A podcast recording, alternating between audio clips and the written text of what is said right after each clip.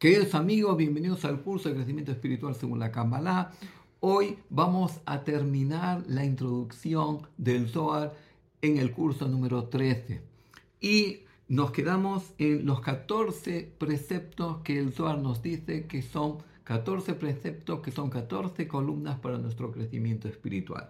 Y nos habla ahora de la misma número 12 que está vinculada a traer las primicias de los frutos, tal como aparece en el libro de Barim, en el libro de Deuteronomio capítulo 26, versículo 2. Y la Torah nos dice que tenemos que traer en la festividad de Shavuot, en la festividad donde recordamos la revelación en el monte Sinaí, dice, tenemos que traer las primicias al templo. ¿A qué se refiere las primicias al templo? La Torah nos habla de que la, la tierra de Israel fue bendecida con dos cereales y cinco frutos, con el trigo la cebada, y por otra parte con cinco frutos de árbol, ¿cuáles son? La uva, el higo, la granada, la aceituna y el dátil. Por tanto, el agricultor que tenía eh, de estos frutos o de estos cereales, dice, ¿qué tenía que hacer? Dice, cuando los sembraba, los trabajaba, Dice, cuando veía que brotaba un fruto, dice, tenía que ponerle una señal y cuando ese fruto tenía, terminaba de, de madurar, tenía que recogerlo, ponerle un canasto y de, dejarlo para traerlo en, al templo en las primicias. ¿Y a quién se lo daba? Se lo daba al Cohen, se lo daba al, sacerdote. Ahora, ¿cuál es el, el significado de estos bikurim, de estas primicias? Cuando una persona siembra el campo, pues tiene esa expectativa de tener una buena cosecha. ¿Y qué es lo que marca la buena cosecha? El primer fruto. Cuando ve que el primer fruto ha salido y el primer fruto tiene un, eh, tiene un buen sabor, tiene una buena vista, tiene una estética, dice esto es ya eh, señal de que la cosecha va a ser buena que el resultado va a ser bueno. Y por tanto, el agricultor espera que brote el primer fruto para saber cómo va a ser el resto de la cosecha. Y por eso es lo que uno más espera cuando uno ha sembrado, porque ese, ahí está reflejado el fruto de su esfuerzo. Y justamente eh, ese primer fruto, que es lo más anhelado, lo más deseado, dice, ahora tú tienes que ponerle un canasto, traerlo al templo y dárselo al Cohen. Dice, como símbolo de la bendición que Dios te dio. Dice, por eso la palabra bikurim viene eh, mejor, viene de primicia, pero de primogénito, pero también es la misma letra de verajá, de bendición. Son las mismas letras bikurim que verajá. Dice, ¿por qué? Dice, porque eh, el hecho de que tú tomes ese primer fruto, que es lo más anhelado, lo más esperado, y tú lo lleves al templo y lo consagres al Cohen, lo, consagres al sacerdote, que es el, eh, representante de la, de la espiritualidad de tu pueblo, pues eso implica que tú estás teniendo esa sensibilidad de decir, yo reconozco que esa bendición me la da Dios y por eso yo traigo esa primera bendición, la traigo a Dios, la consagro al templo. Y ahí está el reconocimiento de que el sustento y la bendición que tu campo ha tenido es el resultado de la bendición que Dios te ha dado. Y cuando tú tienes esa sensibilidad de sentir que el resultado depende de la bendición que el Creador te da, dice, pues eso abre el canal de la bendición. Porque Dios dice, tú eres sensible y reconoces que yo te he bendecido, pues yo te voy a seguir bendiciendo. Y luego la misma número 13 habla del pidión Abem, del rescate del primogénito, y esto está escrito en la Torá, en el libro Bemidbar, en el libro de Números, capítulo 18, versículo 15 Dice, ¿a qué se refiere el rescate del primogénito? Eh, tiene un doble significado. Tiene un significado primero eh, para recordar la salida de Egipto y tiene un significado más profundo a nivel espiritual. Desde el punto de vista del significado simple, el rescate del primogénito, ¿a qué se refiere? el pueblo de Israel cuando estaba en Egipto, la noche del 15 de Nisan, cuando estaban celebrando eh, la salida de Egipto, cuando todavía eran esclavos, estaban comiendo el pan ácimo con el cordero que habían degollado al mediodía, que era el símbolo de la idolatría de Egipto, con la hierba amarga. Se estaban en esa noche celebrando la salida de Egipto y a la medianoche murieron los primogénitos egipcios. Y el faraón ahí dio la orden de salida y esa misma mañana salieron a la salida del sol. Ahora, ¿qué pasó con los primogénitos? Los primogénitos egipcios eran los sacerdotes de la idolatría de Egipto.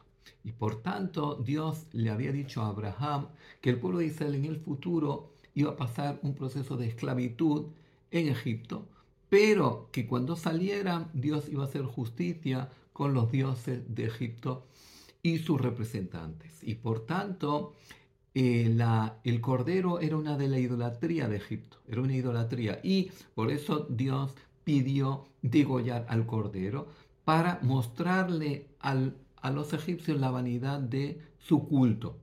Dice, pero todos los primogénitos que eran los sacerdotes de la idolatría, dice, esa noche también murieron por eh, esa identificación con la idolatría que ellos tenían. Por tanto, ocurrió un milagro, que los primogénitos judíos no murieron en esa noche. Y para recordar ese milagro, que los primogénitos, si todos los primogénitos morían, los judíos también tenían que morir, pero ellos no murieron. Para recordar ese milagro, porque ellos no estaban implicados en la idolatría, dice, nosotros tenemos que en el día 31 es decir, cuando pasan 30 días, al 31 tenemos que rescatar al primogénito. Ahora, ¿por qué el 31 y no antes? Porque los 30 primeros días se consideran como el estatus de la vida. Es decir, mientras no pasan 30 días, se dice que ese bebé todavía no está en la vida. Por eso, según la ley judía, un bebé, Dios no lo quiera, que fallece menos de un mes, dice, no hay que hacer leyes de luto con él, porque todavía no entró en el estatus de la vida. Cuando ya cumplió 30 días, ya entra en el estatus de la vida. y cuando llega el día 31 hay que rescatarlo. Dice, ¿cómo se le rescata? Dice, se le da a un cohen, al sacerdote, él lo toma, lo toma en, en brazo como parte de su propiedad y luego el padre con cinco monedas lo rescata y lo adquiere del cohen.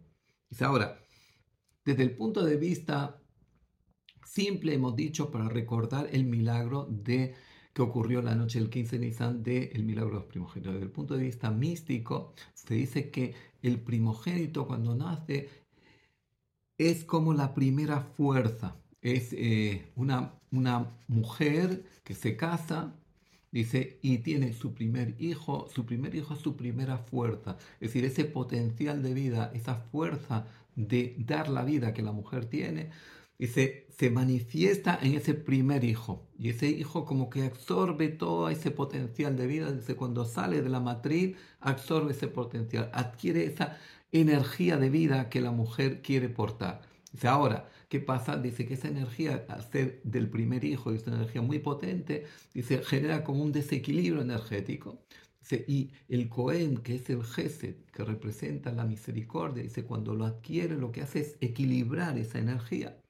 Y si por tanto ya el padre luego lo puede adquirir porque ya el Cohen se lo ha equilibrado. Es como un niño eh, que tiene bilirrubina y hay que meterlo como en una, en una lámpara de rayos ultravioletas para eh, equilibrarle la bilirrubina, bajarle el nivel de bilirrubina. Dice exactamente lo que hace esa lámpara es equilibrarle. Dice, eso es lo que hace el Cohen, equilibrar la energía de ese niño. Dice, una vez que lo equilibró, pues eh, se lo da al Padre. Y llegamos a la misma número 14, eh, donde nos habla el libro de Shemot, capítulo 20, versículo 8, nos habla de los 10 mandamientos, Sajón y Shabbat de Kandeshó, recuerda el día del sábado para santificarlo. ¿Qué quiere decir recuerda el día del sábado para santificarlo?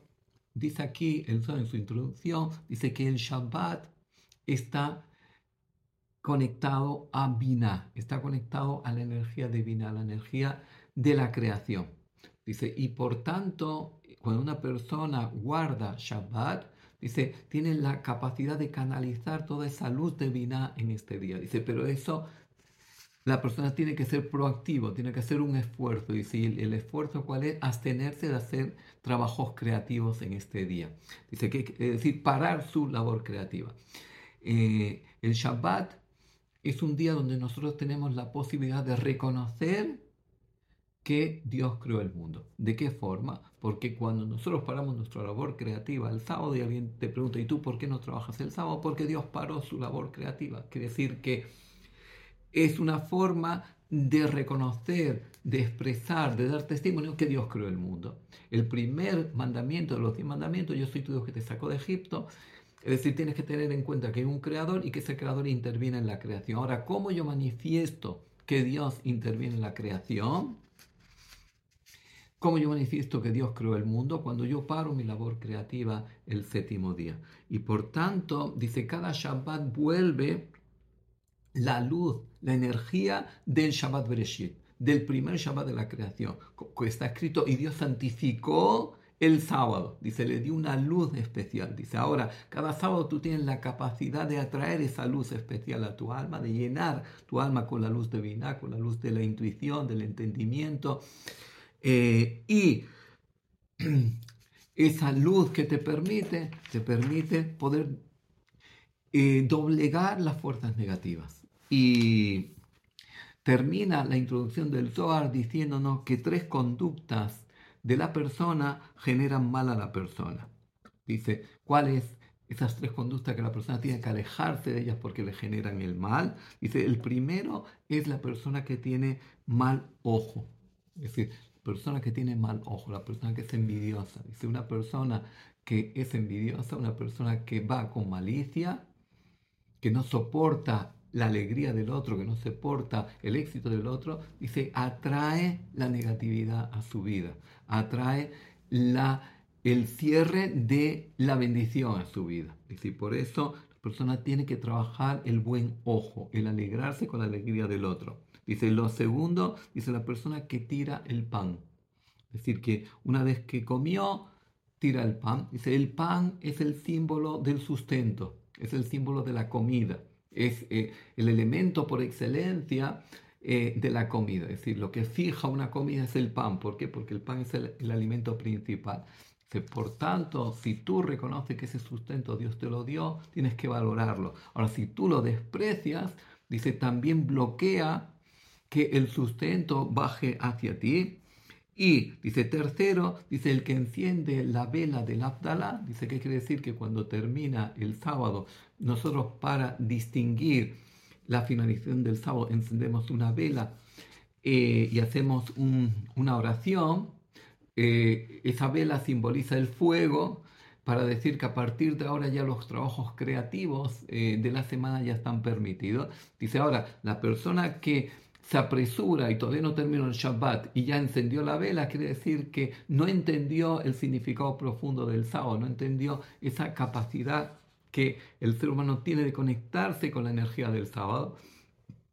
Por tanto, dice, si la persona no es capaz de entender el valor del Shabbat, dice, no es meritorio que atraiga salud a su alma. Muchas gracias por estar con nosotros. Ya hemos finalizado la introducción del Zohar y en el próximo curso ya empezaremos con la Perashá de Bereshit. Muchas gracias por estar con nosotros. Les invitamos a inscribirse en nuestro canal si les gustó, hagan like y si quieren participar en nuestros cursos y talleres gratuitos, les invitamos a eh, apuntar este número de WhatsApp o este email y comunicarse con nosotros. Muchas gracias.